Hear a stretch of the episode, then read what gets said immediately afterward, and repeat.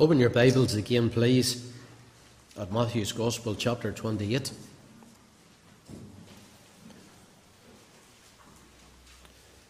In our introductory message on baptism, we've already considered those uh, great general truths concerning baptism as outlined in our own Confession of Faith, chapter 28.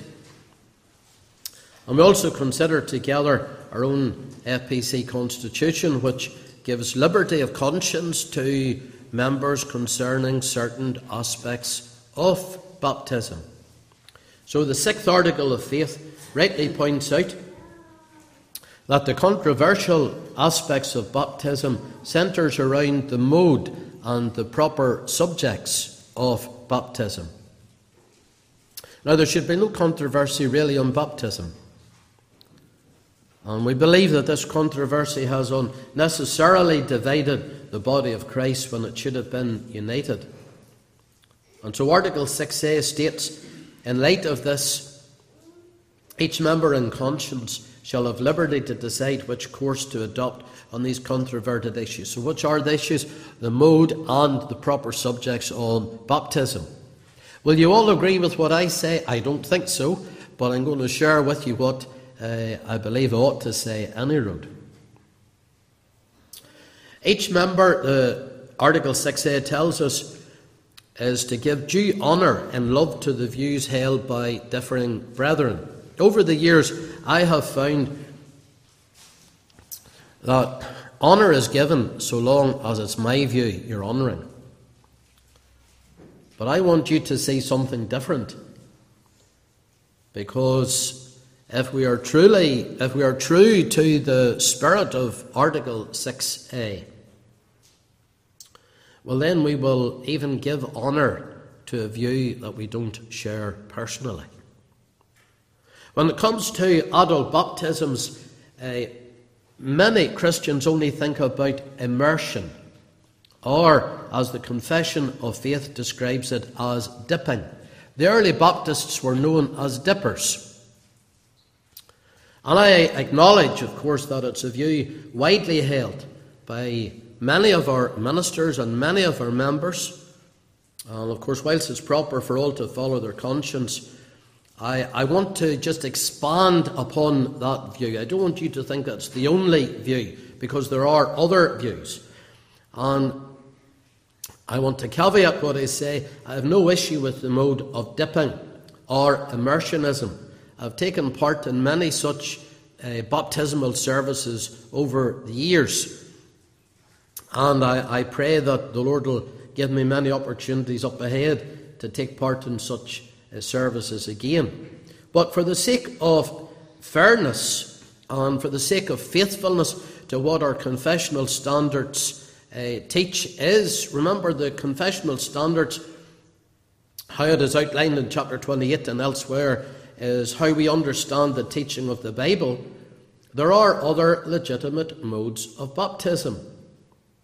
Now, I have repeatedly covered this in our membership classes over the years, so to, you, to those of you who have been brought into membership in recent years, this is nothing new. But it is worth sharing again in the public services uh, because it does have a, a practical outworking uh, and as to how we here in Annalong would conduct baptismal services. If we accommodate different modes of baptism, well, then it would be quite legitimate for us uh, to carry out some of those modes here in Annalong where we couldn't do uh, if we wanted to go down just one particular route.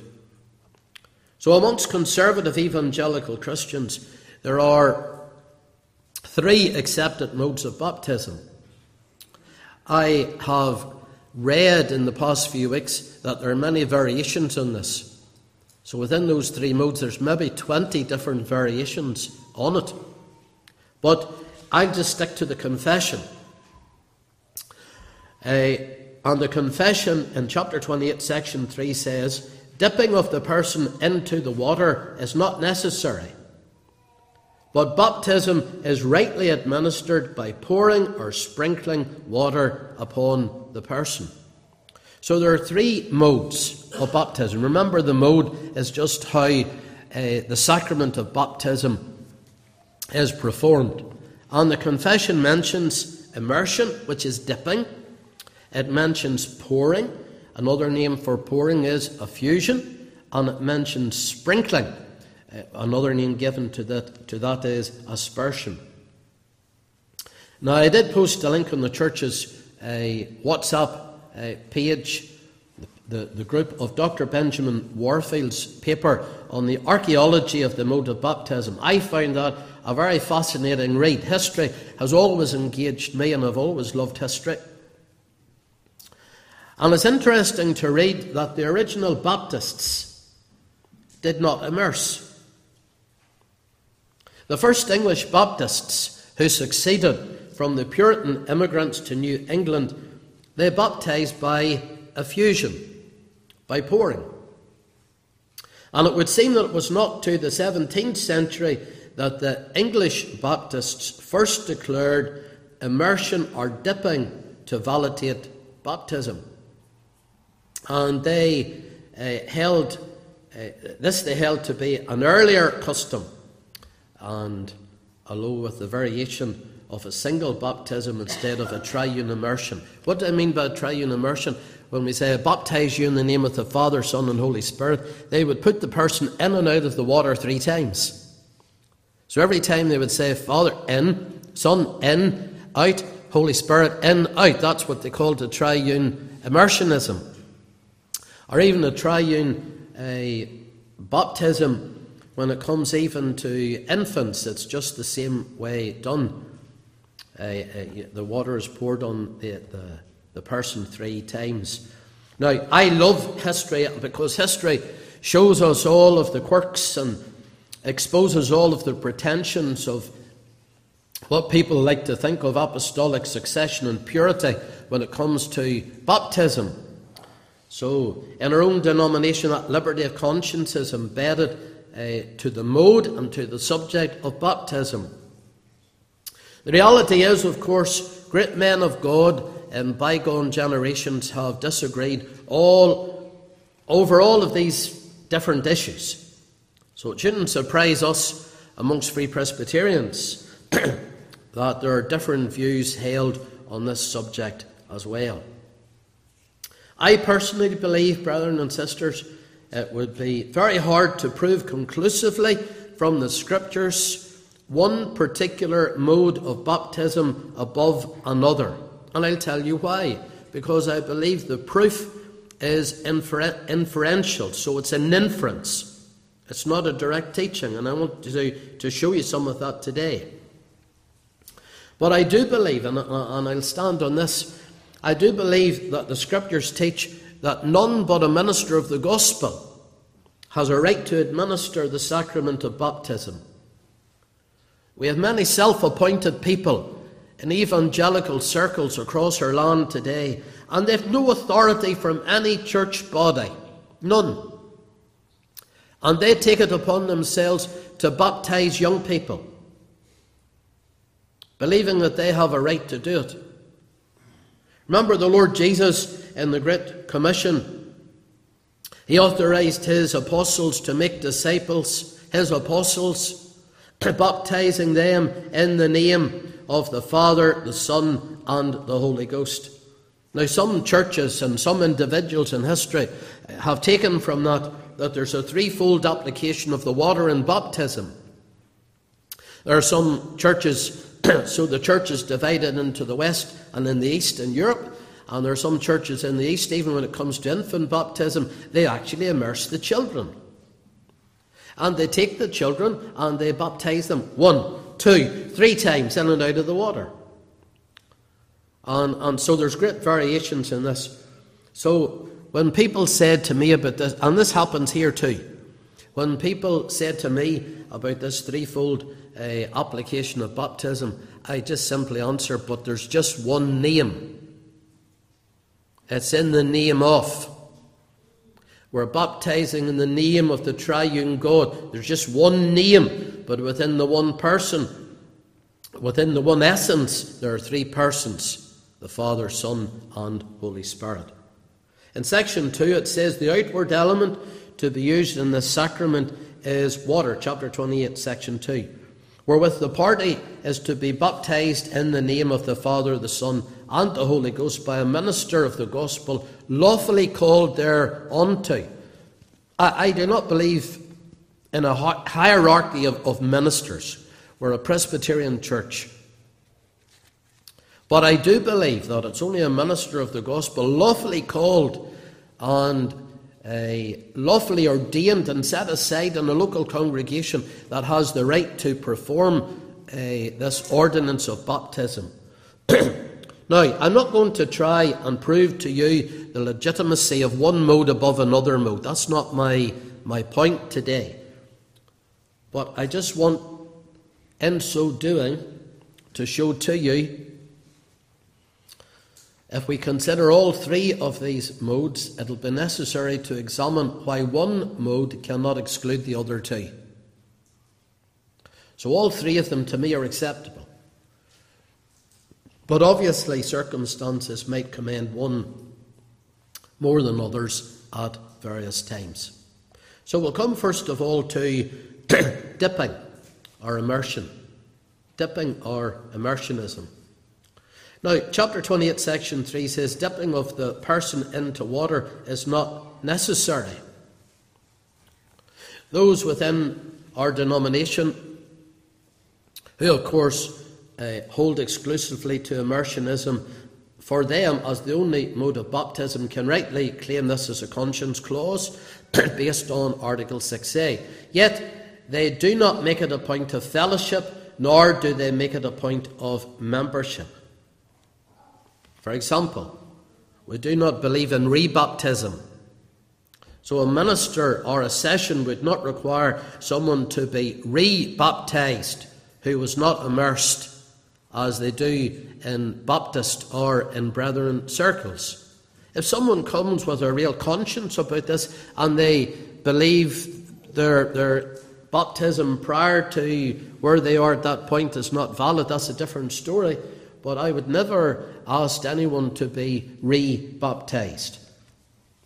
Immersion in and of itself, it raises some questions about how the water of baptism should be applied to the person. And I want you to think of this just for a little moment. Should a person uh, be immersed, applied to the water, or should the water be applied to the person being baptized? And there's a huge difference if you think that through. Dr. Chad Van Dixhoorn, and I quoted him the last message, he has a new commentary on the confession, and I would commend it to you, uh, published by the Banner of Truth. Uh, he wrote the following The Westminster Assembly did not want to exclude dipping as a mode of baptism or to deny that those who have been immersed have a valid form of baptism. Nevertheless, the Assembly's summary of biblical teaching is clear, both when it says that dipping of the person into water is not necessary, and when it states that baptism is rightly administered by pouring or sprinkling water upon the person. So, in summary, the framers of the confession they didn't exclude, they did not exclude dipping, immersionism, but they did say it's not necessary to validate, to validate one's baptism. And I think that is one reason why I didn't end up holding solely Baptistic immersionist views on the mode of baptism. The word baptism does not imply one particular mode. I want you to know that. There are many authorities. I am no Greek authority, but there are many authorities on it. Hodge gives us the meaning of the primary word which is used to convey the command to baptize. The primary word occurs four times in the New Testament. In Luke 16:24, John 13:26, Revelation 19:13, but never in connection with the subject of Christian baptism. So first of all, it means to dip. Secondly, it means to dye and thirdly, it means to wash by pouring. On the other hand, those who hold to this exclusive a immersionist view of baptism, they teach that the New Testament Greek word baptizo, which is translated as baptize, means only to dip or to immerse. And therefore, they claim, rightly so, following their own interpretation of the passage, that the person must be fully immersed. However, the scripture proofs that are given in the confession they indicate that baptisms often involved a little water rather than a large amount of water. So the Bible never quantifies the amount of water. It's the water that is uh, emphasized, not the amount of it. So turn with me just to a few passages, please. Turn with me to Mark 7.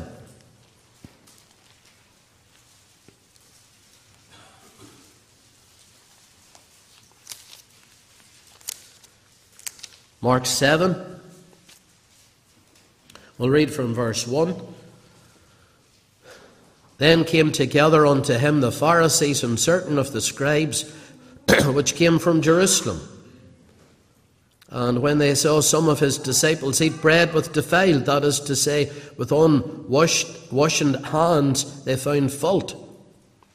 For the Pharisees and all the Jews, except they wash their hands oft, eat not, holding the tradition of the elders. And when they come from the market, except they wash, they eat not. And many other things there be which they have received to hold, as the washing of cups and pots, brazen vessels, and of tables. Now, the word that is used here for wash, it means baptized. So, this baptismal washing was in reference not only to the washing of the hands, but also to the cups, the pots, the brazen vessels, and the table. So there's nothing in this passage uh, to suggest that the word means only immerse or to dip. The Jews, yes, they ceremonially washed their hands, and they made such a big uh, issue out of that. And undoubtedly, uh, for, uh, for, for cleanness purpose, they washed their utensils but I don't think they immersed the couch or the table, as is noted here. They poured water on them and they washed it. We read from Acts 2, verse 42. If you go there just for a little moment. Acts chapter 2, verse 41. They that gladly received his word were baptized. Verse 42 about this, those who were baptized. there were 3,000 of them. Then they continued steadfastly in the apostles' doctrine and fellowship, etc. it would have taken a large amount of water to immerse 3,000 people. I have been in baptismal tanks when maybe 15, 20 people were baptized. And the first person who came in, it was very easy. And there was plenty of water in the tank. But by the time you got to the last person that was coming out of the tank, that person had to go down very, very low because uh, the other people had soaked up the water or had displaced the water from the tank. Now, you imagine if there had been 3,000 people in the one tank, I tell you what would have happened. They would have had to sprinkle them all at the end because there would have been no water left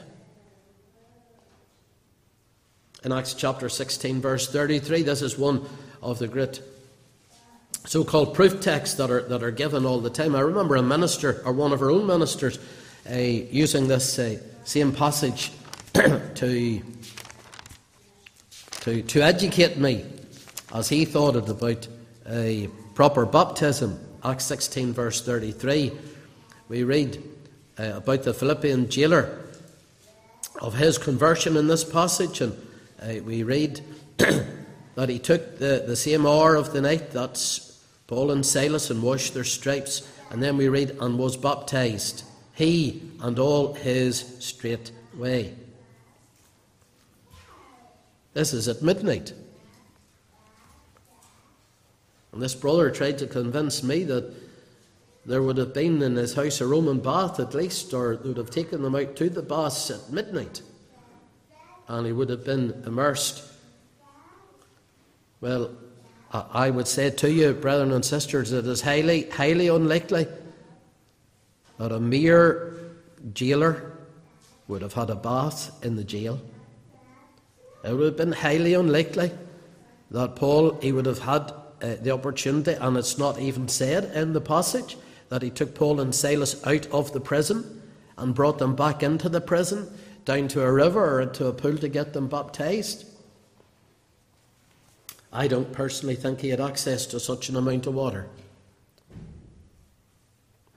In Hebrews chapter 9, if you go over there, please, Hebrews chapter 9.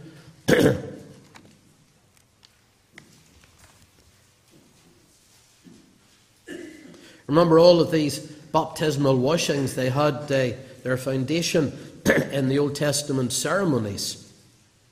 And we read in Hebrews 9 and verse 10, which stood only in meats and drinks and in divers washings, baptisms, and carnal ordinances imposed on them until the time of Reformation. So, verse 10 speaks of the various washings or baptisms which symbolize what? It symbolized forgiveness of sins. We looked at that last time. Verse 19 to 22 reveals how this symbolism was conveyed. Verse 19 to 22. Let's go there. Hebrews 10. Sorry, Hebrews 9, verse 19.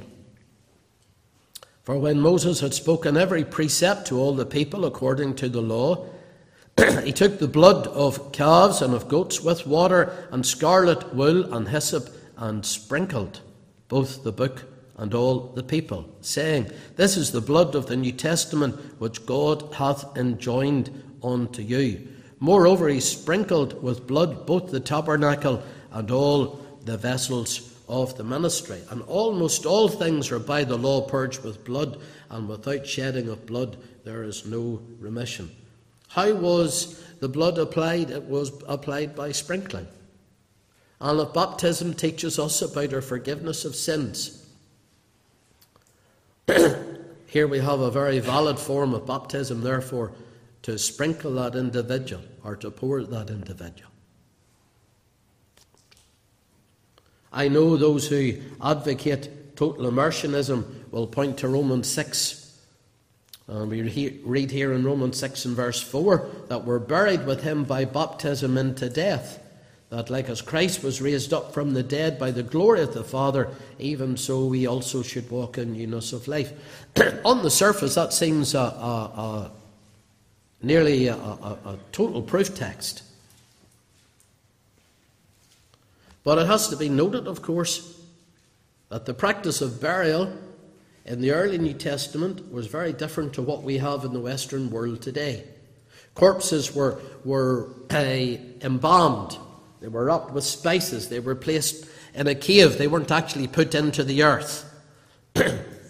Remember the Lord Jesus, how he was buried? He was buried in a tomb. He wasn't buried in a grave six, eight foot underneath the ground. So, reference is of course, made here to, to burial, but it was a different type of burial. And years after the skeleton remains had, had decomposed, what was left was placed in a little small box and was then buried. Total immersionists, they argue also from the example of the Lord Jesus Christ. They, they point from Mark 1, verse 9 to 10, of, of Jesus coming up out of the water or the baptism of the Ethiopian eunuch in Acts 8, verse 38 to 39, where they both went down into the water and came up out of the water. But it could equally be argued that Jesus simply went down to the river. It was a place where people were baptized. It was not a reference to the mode. I always think of that Ethiopian eunuch, where he was at that particular time, was a desert. What he came to was just a watering hole. How he got into that watering hole and displaced it and, and, and uh, would have, in essence, made it very difficult for others coming behind to drink from it uh, is something that others will have to show to you. I couldn't show to you. In our own Free Presbyterian Church, we do have, within our own fraternity, we, we do have liberty of conscience. But I have to show to you that if you hold to a sole immersionist view, it does not mean that your view displaces the other views. I think that is clear. When we say the practice of the church, uh, reading Dr. Warfield's uh, paper on the archaeology of baptism, is, is divided. Has divided the church. It's divided the church into a Western and an Eastern mode. And broadly speaking, the East uh, baptizes by triune immersion, and the West by a effusion. And this came to the fore really at the time of the, of the great Protestant Reformation. If you read through the, the, the, the, history of the debates of the Westminster uh, divines, they voted on the legitimacy of immersion to be placed within the directory for worship. And they, they voted should it be recognised alongside effusion or as an alternative mode. And of course, it was a very narrow vote. I think it was by one, but it was in favour of effusion. So it did not, a, as it were, set aside immersionism. It didn't set it aside, but it, it recognised that the, the preferred view was effusion. And the closeness of the vote, I think, was in recognition. If you read Warfield's Archaeology and Baptism, it was in recognition of the earlier customs uh, of the East of uh, immersionism. So I think, brethren and sisters, we need to approach the subject humbly. It's not as clear as some people want to make it out to be.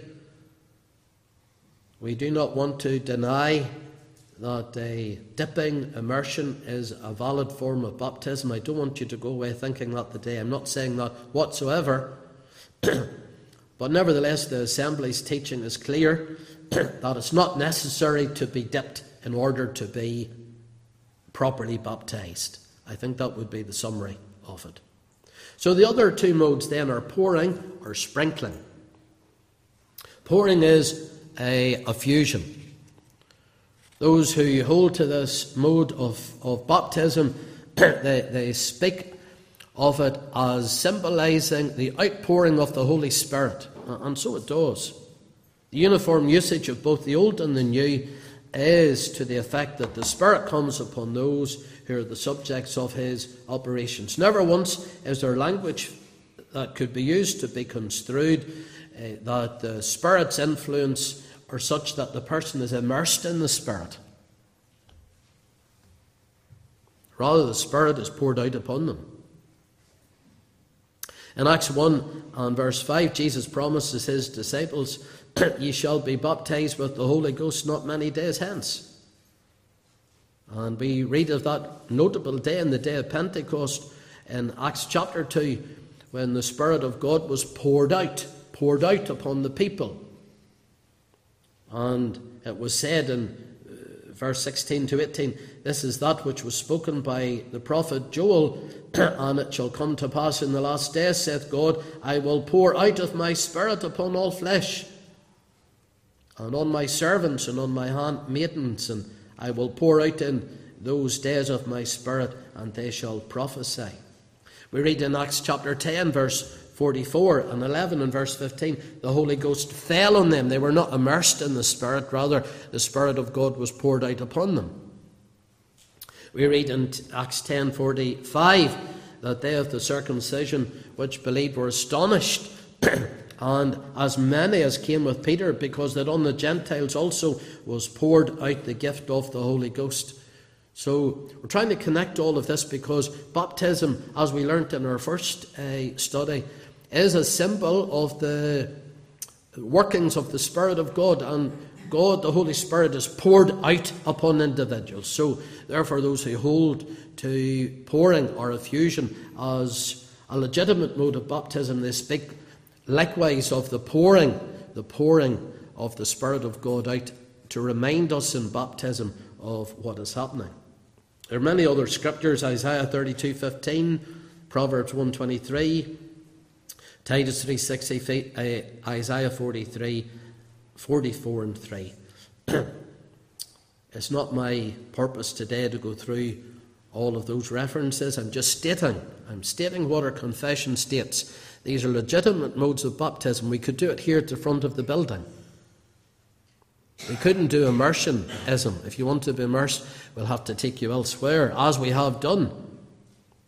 But we could do pouring here in the front of the building, and it would, in my opinion, and in the opinion of uh, the session, would be a legitimate mode of baptism. The third mode that's spoken of is sprinkling. and of course, those who hold to this mode of baptism, they say that it's a, a, very appropriate way to symbolize the washing away of our sins. So, pouring symbolizes the coming of the Holy Spirit upon the individual. Remember, without the Holy Spirit, you can't be saved. There's no salvation without the work of the Spirit of God in the heart and life in regeneration, that secret, mysterious work. Let's not minimize that. But then, this third note, the sprinkling, it, it represents uh, uh, back again, as we said from Hebrews chapter 9, the Old Testament, where the priest would take a bunch of hyssop, remember, on the Passover, and he would dip it in water or blood, and he'd sprinkle uh, the subject as part of that Levitical uh, ceremony of cleansing.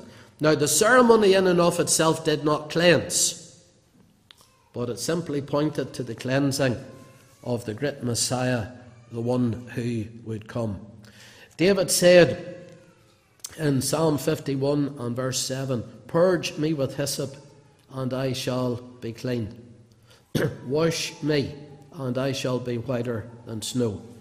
Uh, if he was thinking of the Passover, he could have been well said, Sprinkle me, sprinkle me with hyssop, and I shall be clean. so, if we consider sprinkling as a mode of baptism, I do believe it has scriptural merit. Now, is there a difference between effusion and sprinkling? I think there's a very fine difference indeed. But both are legitimate uh, aspects of, of baptism. When sprinkling is spoken of, usually the, the individual is sprinkled on the face. And why is the individual sprinkled on the face? Because the face represents the whole person. Remember, uh, Moses said to Pharaoh, I will see thy face again no more. I'm never going to see you again, Pharaoh. The face represented the whole person. First Peter 1 and 2 tells us we are elect according to the foreknowledge of God the Father through sanctification of the Spirit unto obedience and sprinkling of the blood of Jesus Christ. I think it would have been one of the most practical modes, either effusion or aspersion, pouring or sprinkling on the day of Pentecost. Most parts of the Christian church, brethren and sisters, with the exception of Baptists and brethren, hold that baptism is valid by pouring or by sprinkling or by dipping or by immersionism. A. Hodge, in his outlines of theology, and this was a great favourite with the late Dr. Cairns, he said, Baptism is essentially a washing with water. No particular mode of washing is essential. That might sound strange to some of you today who've been brought up maybe under a different type of ministry. And he gives some reasons. Because no mode is specified in the command. And two, no such mode of administration is essential to the proper symbolism of the ordinance.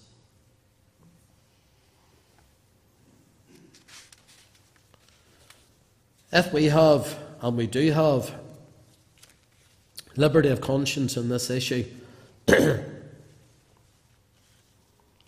let us not use our liberty of conscience as an excuse to do nothing about it. I believe in our, our churches there are many who are not baptized. And I want to address that.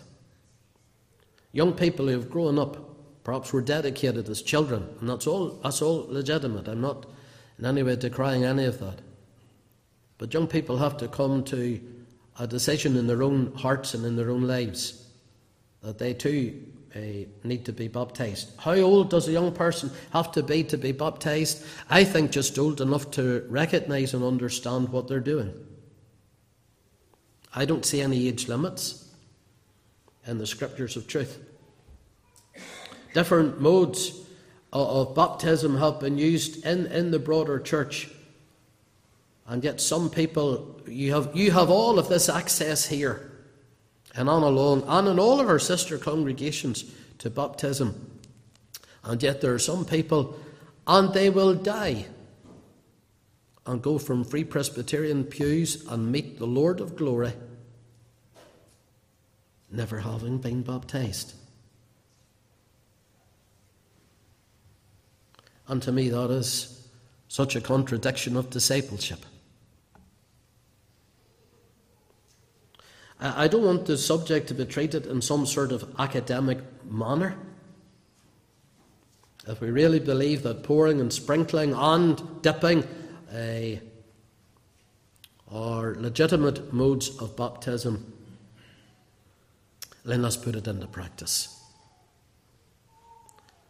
I will hold up ahead a, a Q&A session for those, because I know what I've said over the past few weeks have raised many questions. And I'll give you the opportunity to, to put those questions at a later date. But seize the opportunities that God has given to you, young and old. Obey the command of the Lord Jesus Christ and be